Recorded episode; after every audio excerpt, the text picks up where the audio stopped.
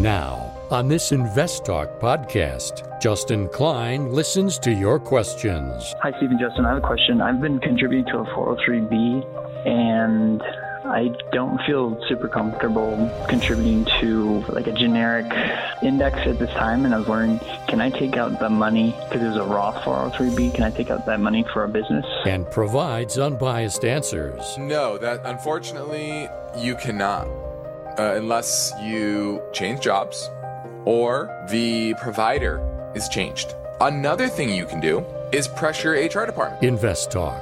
Over 32 million downloads and counting. Your participation makes it unique. 888 99 Chart.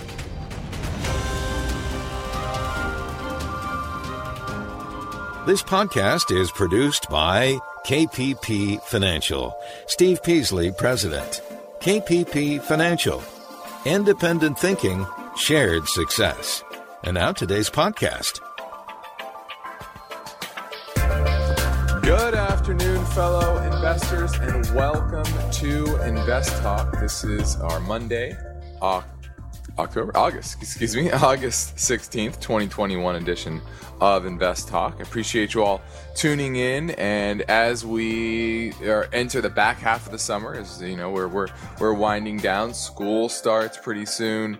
Uh, and we're soon we're going to be heading into the fall. And that's often the time of, of market change. Uh, and we're going to talk a bit about um, some changes happening underneath the surface of monetary policy this hour. But most importantly, I'm here to help you navigate the current market environment. And there's a lot of crosswinds, uh, something, a situation that we've never dealt with in our lifetime. Uh, historically, you can go back and really uh, look at some past examples of uh, the way monetary policy has shifted uh, in times like these and what governments have done. Uh, and whether you like it or not, that's the, that's the environment that we're in and that's how we're operating. You have to operate for where the market and the economy is going, not to where you wish it would be going. Okay. And so when I'm talking on today's show, I'm going to operate with my mission statement, which is independent thinking and shared success.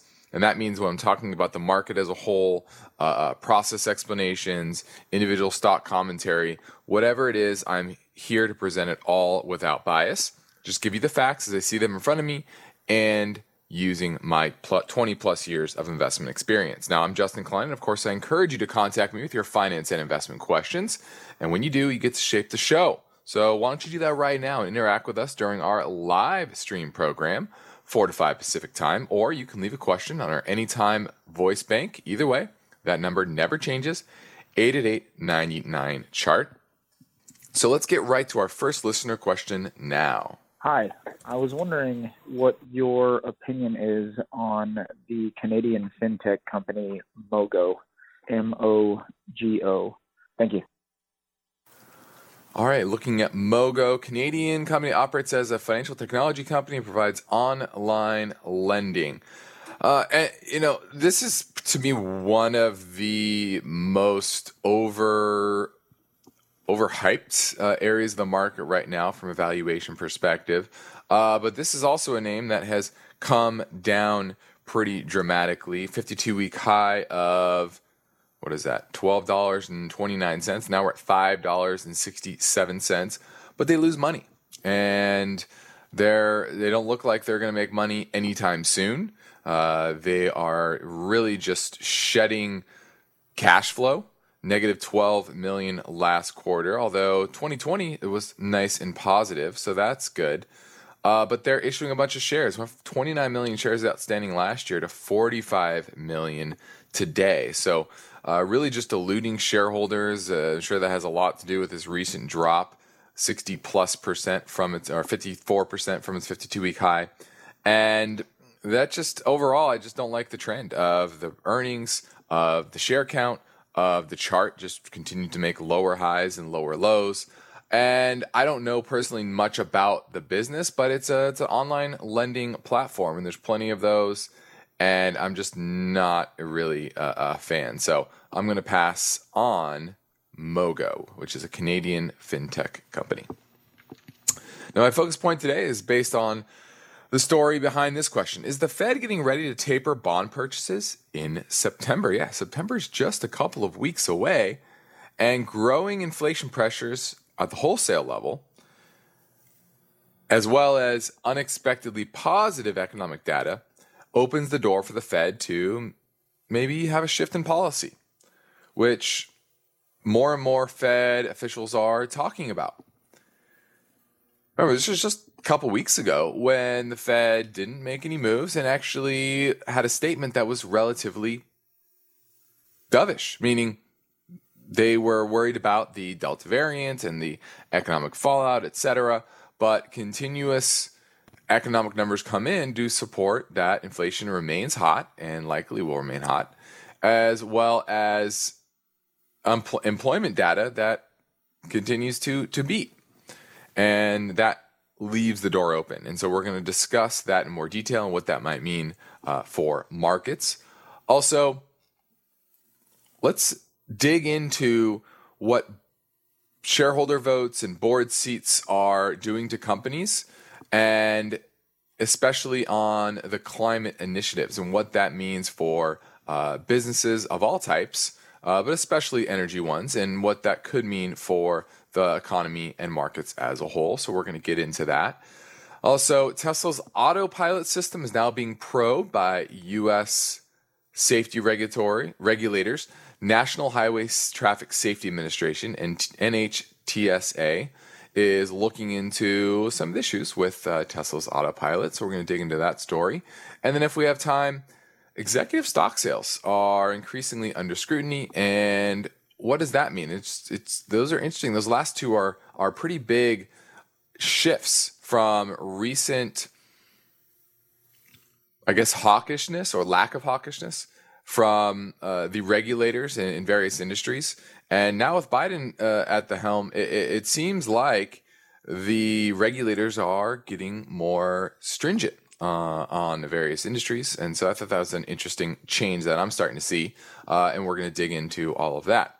But let's talk about the market today. You had the S&P that was up 11 points, a very big comeback after a very weak opening uh, for the market. And we closed at the highs. It was really a strong reversal. You're starting to see volatility really pick up uh, recently, which is uh, of note.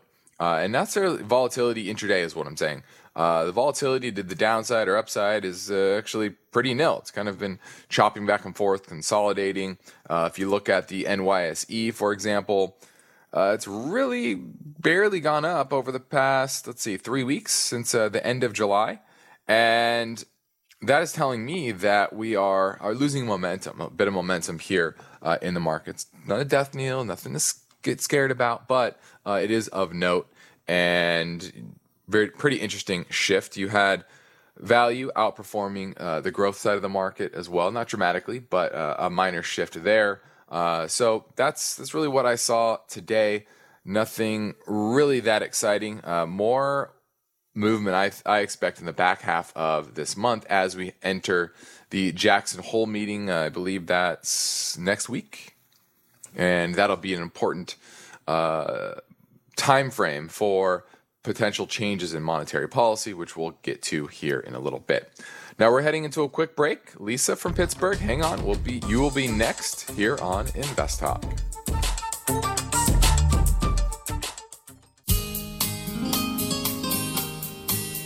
Summer's moving fast. The Labor Day holiday is already on the horizon, and you can't afford to lose focus. So have your finance and investment questions ready and call Justin Klein now. Invest Talk 888 99 Chart. Let's go talk to Lisa. She's in Pittsburgh looking at JLL, which is Jones Lang LaSalle, one of the largest commercial real estate companies uh, in the world. Do you own it or looking to buy it? I'm looking to buy it. I don't have any real estate in my portfolio, and um, I was wondering if it would be good for a long term hold and what's a good buy in. Okay. Uh, well, when you say you're looking to add real estate to your portfolio. You know, this is a bit different. It, it, it is in the real estate industry, uh, but it provides services to owners and occupiers and investors worldwide leasing, uh, property management, project management, capital market advisory, etc. They have an investment management arm. So, certainly related to real estate, but not directly so, right? They don't own real estate in and of itself. They they profit from the transactions uh, of real estate for the most part. So, what made you kind of move in this direction as opposed to maybe owning a REIT or a home builder if you're looking for real estate exposure?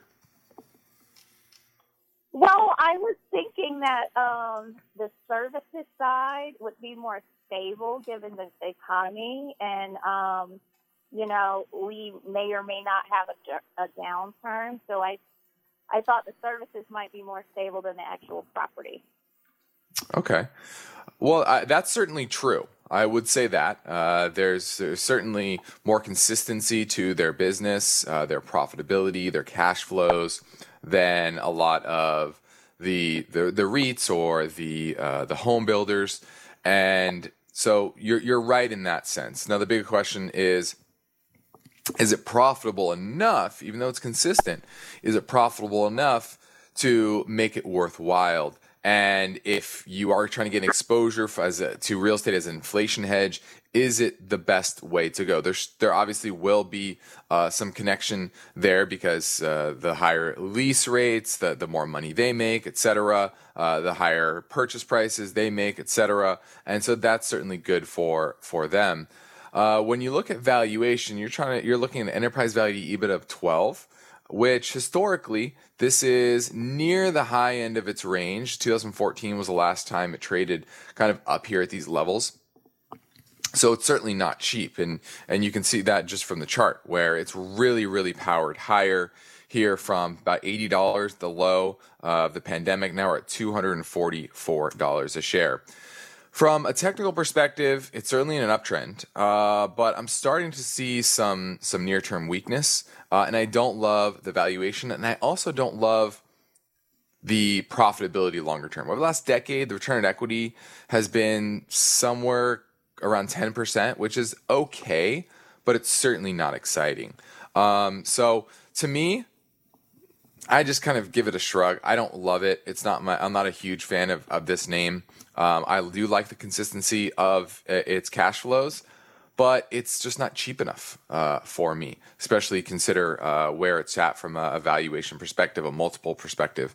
So I'm going to pass on Jones Lang LaSalle. I actually like a lot of the home builders a lot better if you're looking for real estate exposure. Now, when people take the time to leave an Invest Talk podcast review on iTunes, we like to thank them for their courtesy to get their questions, get to their questions quickly. So here's a few from our iTunes reviewers. Silverside says, "What are your thoughts on Pfizer?" Well, Pfizer certainly has benefited from their their COVID vaccine. Uh, they're working on booster shots, and whether you think that's a, a good thing or not, uh, it's probably a good thing for their their business. Now, this has rallied dramatically from a low of 33 all the way to uh, 49 and change today. So uh, it's not cheap. Earnings are expected to be $3.51 next year versus $4.02 this year. And that just shows the uh, strong increase in profits that the vaccines have uh, that they've done for for Pfizer. But the question is, how sustainable is that? And I'm going to say probably not that sustainable unless you have other variants emerge that they develop booster shots for, etc. Um, so I'm going to say you missed the boat. It's moved too fast, too far, uh, and is expensive right here. KC59 says, Hey, Stephen Justin, I have a small Playboy position. Your thoughts? Well, I still like Playboy. They had earnings last last week, uh, and it was I think better. The news was better than expected. The market didn't react well to it. Um, uh, but to me, it's just more opportunity to buy more. They doubled their revenue guidance from 300 million in 2025 to 600 million. Their earnings missed, but by uh, EBITDA by 200,000, which is basically nothing. And a lot of the quote unquote negative earnings was uh, was non were non cash items, um, write off expenses, things like that, in regards to some of their recent acquisitions, which I think have been very good. So to me, this is just a more opportunity. I love it. There you listen to Invest Talk. I'm Justin Klein. For investors, the need to remain vigilant never ends. So that's why I'm here taking your questions here live at 888 99 chart.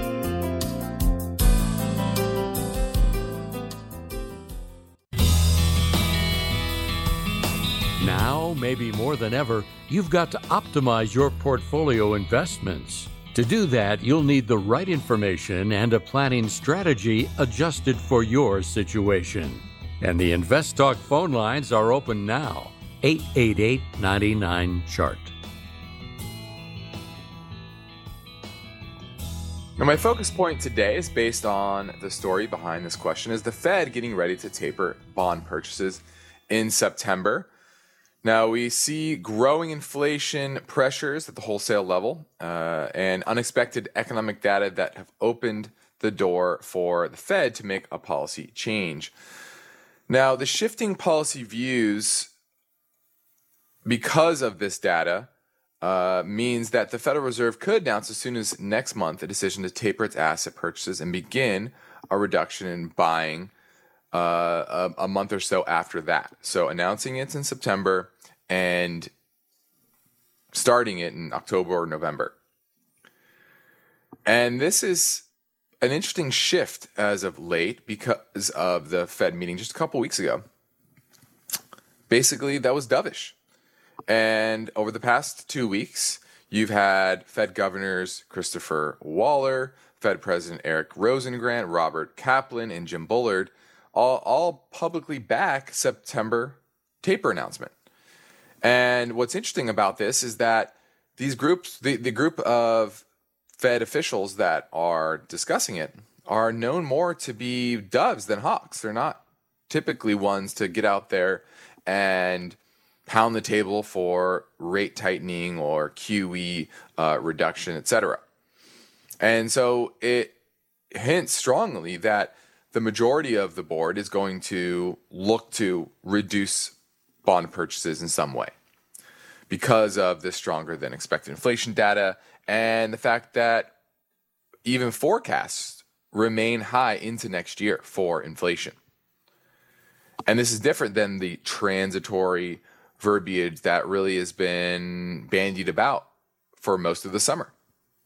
And there's been a shift in expectations in the market. In July, most people or most investors in the CNBC Fed survey said that tapering would start in January. Now, as of last week, that is now September. That's the new consensus. So remember, that's always built into the market. A lot of people always wonder, well, this happened and, and this is what you should, when they announce the decision, this is what you should expect. Uh uh-uh. uh The market is going to start to price this in as we get closer and closer to it. And what I think will seal the deal is Jackson Hole here uh, next week. And they're going to hint at it again. They're not going to announce anything, but they're certainly going to hint at, at a potential change to policy. And this is after not only the inflation data, but the jobs data, adding more than 900,000 do- jobs in July, upwardly revising May and June, and forecast for continued strength because of the roll off of unemployment benefits and more and more people taking jobs. And even Powell saying that the Delta variant does not pose much risk to the economy. Just a couple weeks later, is what he's saying from what he said last time, just, to, just at the last Fed meeting. So, and that's certainly true, right? They're, they're, the, the Delta variant, uh, while maybe concerning in certain areas uh, for the vast majority of the country, it hasn't mean, meant a whole lot. And there really hasn't been any economic restrictions that it's created either these mandated ones. So these officials have been openly talking about this tapering, and they're likely to continue with it, especially since there hasn't been a lot of volatility in the stock or bond market because of that. And that's what their ultimate goal is: is how to how to conduct monetary policy. Uh, I think they would like to do it in a conservative nature, but they also don't want to do it to a point where they're creating market volatilities. That's their ultimate goal now. It's not they're not it's not maximum employment. Uh, it, it's not inflation. It's the markets. Let's be real here, okay? Uh, and so as long as you see no upsets in the markets, they're likely to commence uh, sometime later this year. And the big question is, how do they taper? Now, is it, they're doing 120 billion dollars uh, a month today? Uh, that's uh, it's a lot of money. You're roughly uh, roughly a trillion and a half per per year run rate. Do they cut that by five million, five billion a month, ten billion a month? How what's what's their path toward that? And this will also open up the talk of rate hikes, which market still doesn't expect until late next year or early 2023. So even though there's been tapering talk within the markets and and bringing that expectation forward, there still has not been a change in rate expectations going out a year and a half or so. So uh, I think that's where you'll see a lot more potential volatility if that starts to shift as well. Now, do we have time for one more caller? No? Okay. I guess we I guess, I guess we don't. But after the break, what I want to get to is the the, the proxy uh, proxy fights on boards, what that means for the uh, various companies, and what their what what this could mean for the the the market as a whole, indexes, and energy policy. That's really the main crux of all this: is what happens with the environmental impact that these votes are going to have. Uh, positively for the environment, but maybe negatively negatively for our energy uh, consumption trends and and uh, supply, and what that could mean over the next decade or so. So we're going to touch on that. Now, next Invest Talk, the story behind this headline: Employers have no return to office plans in place for one third of remote workers. The resurgence of COVID 19 cases cast, is casting uncertainty on future plans yet again, including the return to offices. For now, I'm Justin Klein. I'm ready to take your questions live at 888 99 Chart. Let's say you've been thinking about learning a new language. Okay, why? I mean, how would it come in handy? And where would you want to use it? Could it be that you have an upcoming international trip? Or maybe you want to connect with family members or friends from a different culture? I think you should know about Rosetta Stone. With millions of users, it's been the world's most trusted language learning program for 30 years. Rosetta Stone is available on your desktop or as an app with Audio Companion and the ability to download lessons offline. Rosetta Stone truly immerses you in the language you want to learn. It has a built in, patented speech recognition engine called TruAccent.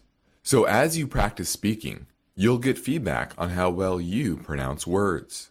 With Rosetta Stone, you pick up a language naturally, first with words, then phrases, then sentences. It's an intuitive process designed for long term retention. You really learn to speak, listen, and think in your new language. Rosetta Stone is an amazing value, so your special skill set is within easy reach. You know you want to do this, so don't put off learning that language. There's no better time than right now to get started. For a very limited time, InvestTalk listeners can get Rosetta Stone's lifetime membership for 50% off. Visit rosettastone.com slash today. That's 50% off unlimited access to 25 language courses for the rest of your life. Redeem your 50% off now at rosettastone.com slash today. At this point, I think almost everyone has heard how generative AI promises to bring us to the next industrial revolution. AI is already shaping society with an impact on daily life that echoes the transformative significance of electricity or the internet. As we take steps to embrace the potential of generative AI, we need to remain vigilant with regard to its exploitability. This is where HackerOne comes in. HackerOne's AI Red Team addresses the novel challenges of AI safety and security for businesses that are launching new AI deployments.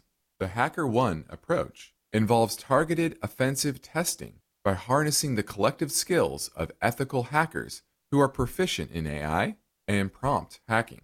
In short, AI red teaming is the practice of stress testing AI models and deployments to make sure they can't be tricked into providing information beyond their intended use, and that security flaws can't be exploited to access confidential data or systems. HackerOne seamlessly integrates with your existing tools to enhance communication and collaboration across development, security, and IT teams. So, stay ahead of the game in the battle against cyber threats with HackerOne's attack resistance platform. Learn more at hackerone.com. That's H A C K E R O N E.com, hackerone.com. Each day, Invest Talk listeners submit their finance and investment questions via phone or email. Would you like your question to be put near the top of the list? Just take a minute or two to leave a review and rating for Invest Talk at iTunes. And be sure to include a brief question with your iTunes review comments. Hi, Duncan from New York. Quick question from a follow up phone call that I actually called you guys about a couple of months ago. I asked about stock P L Y A, Playa Hotels and Resorts. I was hoping this would kind of be a good reopening stock play. I bought it at $7.04. It is now $6.84. You guys gave me some good advice, basically saying it would, you know, take a gamble. Uh, currently, right now, would you suggest I kind of get out, uh, take my losses? It didn't really go up as high as I thought it would. Looking forward to the answer on the podcast. Thank you very much. Bye. Are you looking at Playa Hotels and Resorts? Well, the the fact that you're down doesn't mean that you automatically jump ship, uh, and you're not down. Uh, it doesn't sound too dramatically, uh, and technically, it, it looks looks okay. Uh, it's been pulling back from its 52 week high back in March of uh, eight dollars and change, but it, it's bouncing around here on the 200 day moving average. Now the negative is it's hit it uh, a few times or gotten close to hitting it uh, now three times. And the more it hits a support level like that, the the better chance it has to to fail. Um, but I like that it has operates 23 resorts uh, in Mexico, Dominican Republic, Jamaica. These are areas that are certainly more lax when it comes to to COVID. And uh, you know, I've been to Mexico uh, since COVID twice, um, so uh, I, I, know how that works. And, and they're, they're it's pretty busy down there and they're they're doing pretty well. Now I don't know about and I'll never stayed at a playa a resort. I don't think.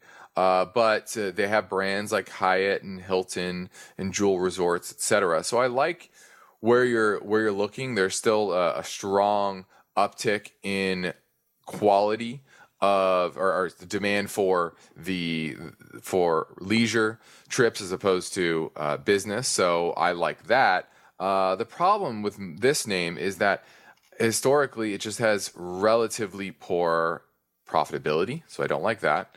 Uh, and it continues to dilute shareholders. 13 million shares outstanding in 2015, now 149 million. And so that's my biggest issue there. You, you share count has gone up 10x in six years. Yeah.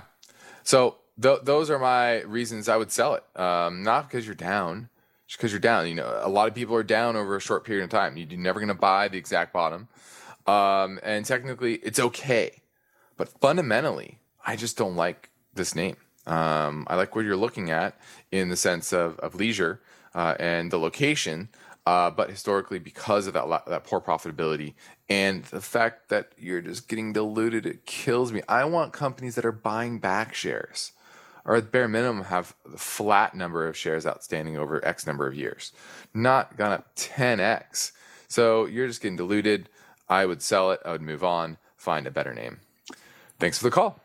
888 chart, 888 Now, what's interesting uh, about a recent trend in the market, uh, an unexpected, an unintended consequence of the rise of index funds has been the giant, massive voting power of the large index firms, the BlackRocks of the world, which own uh, you know the iShares, Vanguards of the world, State Street. Those are the three largest index ETF mutual fund providers uh, in the world.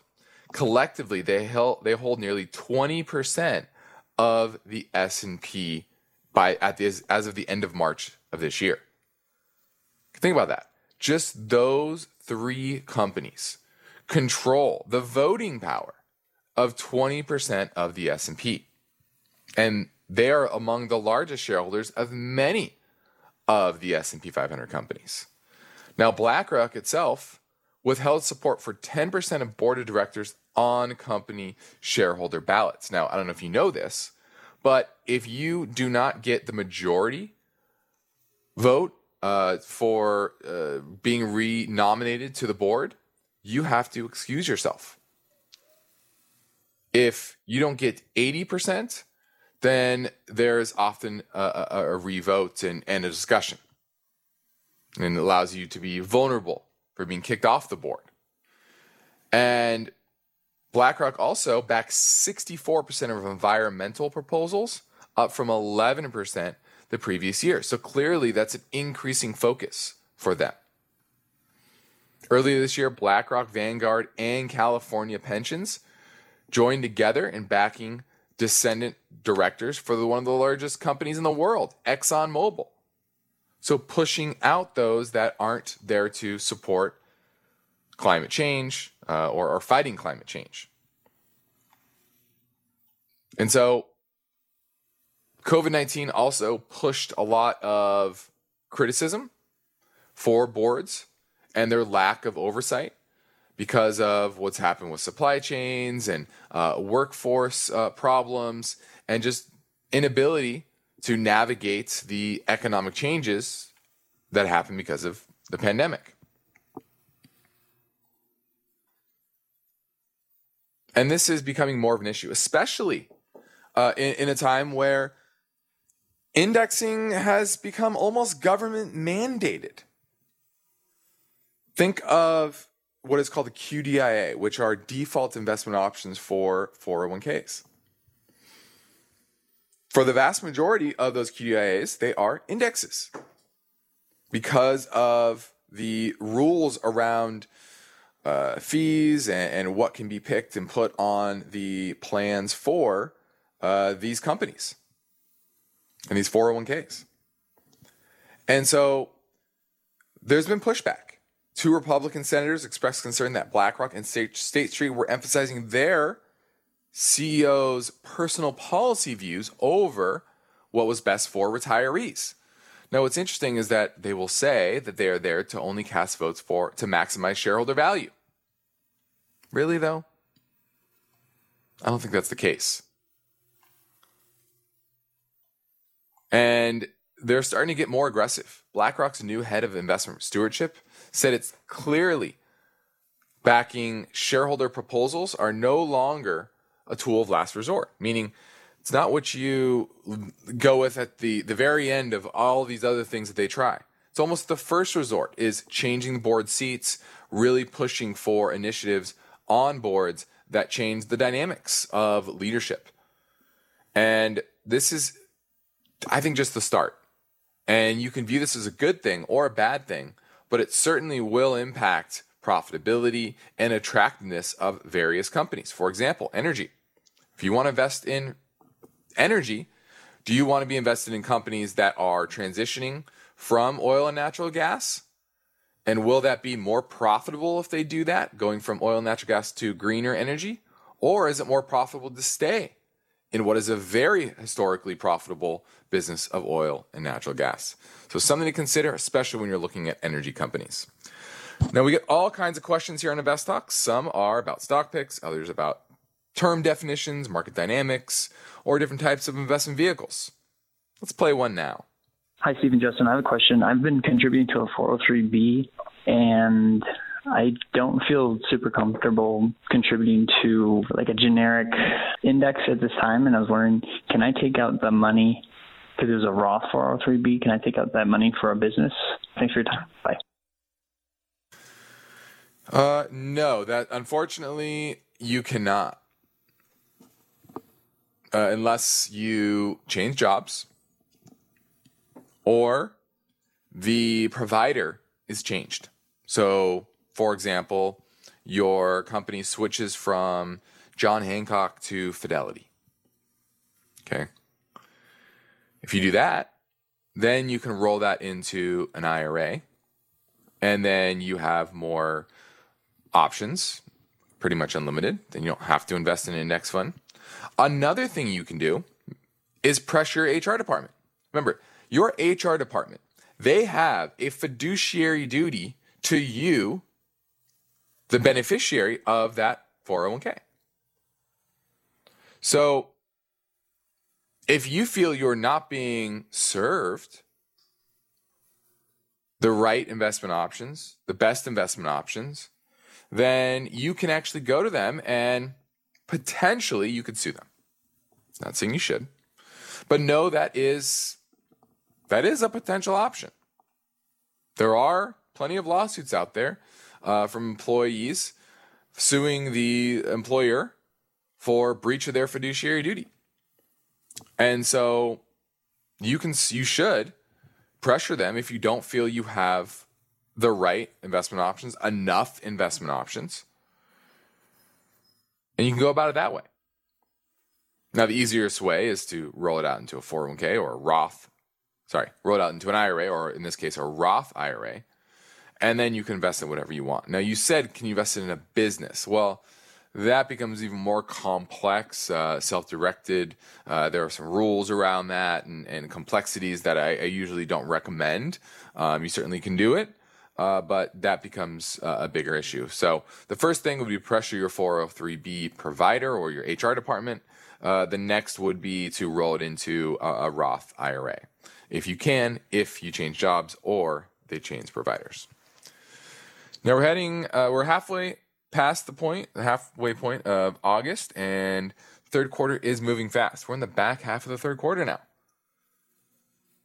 And we've seen a little bit of intraday volatility, nothing that's stuck. But we're also heading into what looks like to be a tapering initiative by the Fed. What type of volatility is that going to bring in the coming months? Is your portfolio prepared? Are you prepared?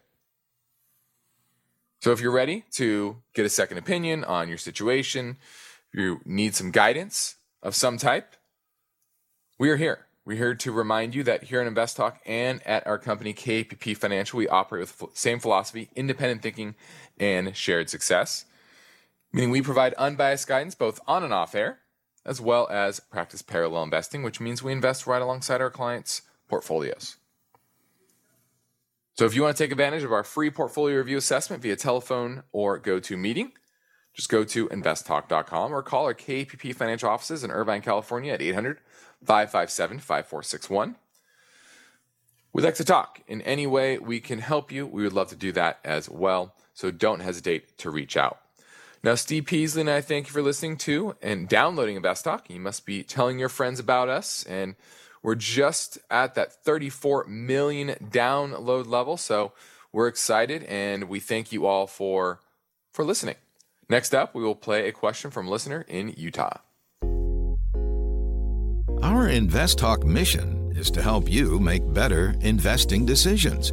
To do that on your own, thumbs up or thumbs down choices based on good, solid investing principles. But we need your questions to keep us on track. 888 99 Chart or click on Contact Steve or Contact Justin on investtalk.com. Hi, Steve and Justin. This is Paul calling from Layton, Utah. I have a question about an ETF the ticker symbol is KWEB. I'm wondering if that's a good investment right now. I look forward to hearing your answer on the show. Thank you. Bye. All right, this is KWEB. This is the KraneShares CSI Chinese Internet ETF. Uh, and the answer is simply absolutely not. Uh, there is so much going on in China and crackdown on these uh, these Chinese internet companies that uh, the trend remains down. You hit support uh, a couple weeks ago. We bounced and it was a clear dead cat bounce. Didn't do much at all. And today we closed right near, yeah, near the, the lowest levels in years. And so uh, this remains in a downtrend. I uh, don't love the names uh, within it. it. Has a high expense ratio. Uh, I think there's more downside, especially in the short to medium term.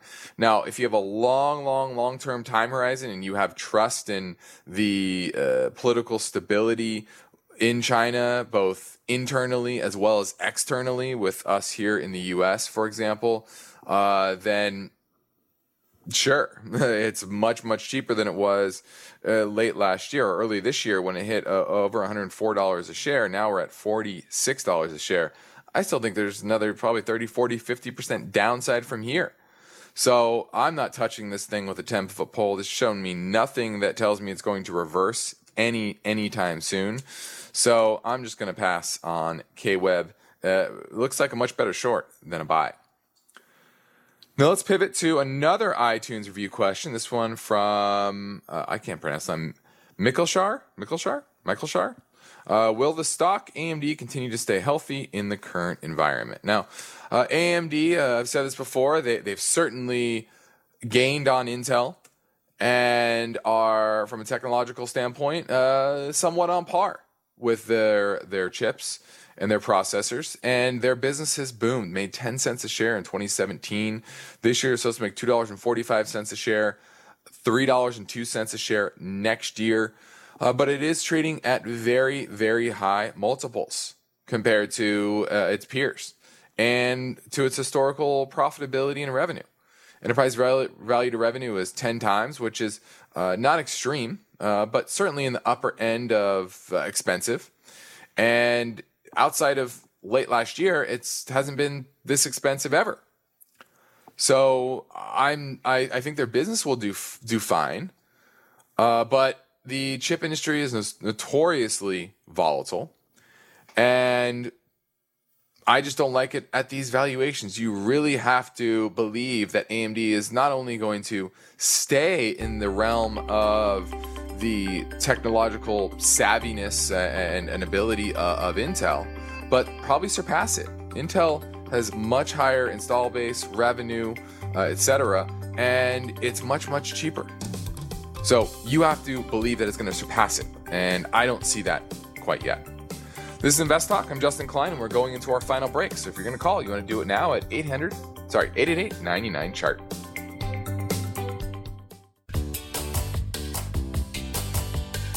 The stock market is volatile, it's constantly changing. So, how are you positioned? Is your portfolio properly balanced, or are you taking unnecessary risks? You can get guidance anytime for free if you go to investtalk.com and take the brief Riskalyze quiz. Let's go to Sid in Canada looking at Alibaba. Hi, Justin. Good evening. You looking to buy Alibaba or do you own it? I have a small positions when it was almost down, and one of the so uh, I mean there was a generic feedback from uh, Steve that Chinese companies, not every Chinese companies, but a couple of these big uh, ticker symbol, they are at the bottom. So I, I I picked up the small quantity, but I'm thinking that they have gone further down, though I also generally generally don't like Chinese company, but what is your opinion about Baba or Baidu? Uh, should we get into that, or we should completely avoid them? Well, this just goes back to the last caller, which is KWeb, and uh, I believe Alibaba is. Let's see, are they the largest position in KWeb? Let me take a look here real quick.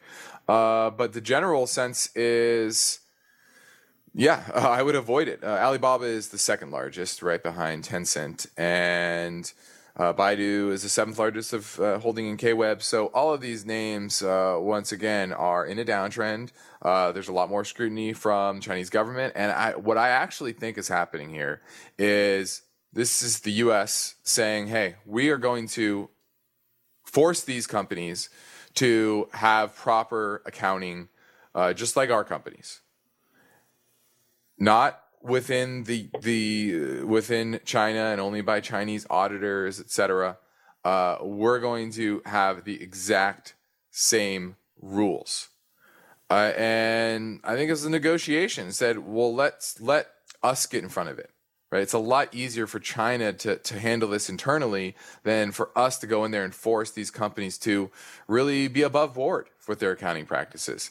And that's what I think is happening here. So until the dust settles on all of this, I I would not touch these names. I think they're probably much better shorts than they are purchases. So uh, I I'm selling. I would sell every share of a Chinese company I own uh, until this dust settles and there's more clarity on the books of these companies, what their business is, uh, and there's final final capitulation. And I don't think we're there yet. We have not seen that uh, massive volume, massive headlines, etc. Uh, it still just continues to trickle lower, and that's why I would continue to pass. Thanks for the call. Now, lastly, let's get to a, a recent announcement by the National Highway Traffic Safety Administration. This is a probe that was made public today, and it's showing that there's more scrutiny over driver assistant techno- technologies, uh, which have largely been given kind of free rein over the market. Now, they have identified 11 crashes since early 2018 in where Tesla vehicles had been using autopilot that struck one or more vehicles involving emergency response situations. Now, this is obvious what happened if you know, if you understand these systems. Tesla heavily relies on cameras. There's a thing called lidar, which a lot of uh, a lot of people say you can't have full self-driving unless you have lidar, meaning lasers sensing the things that are around you. Uh, and basically, Elon and Tesla said we don't need that. We got cameras. Cameras are just fine. Well, you know, uh, if you've ever been, say, at night and somebody has their, their brights on and it flashes in your face, how much can you see? Not a lot. It pretty much blinds you. Well, guess what?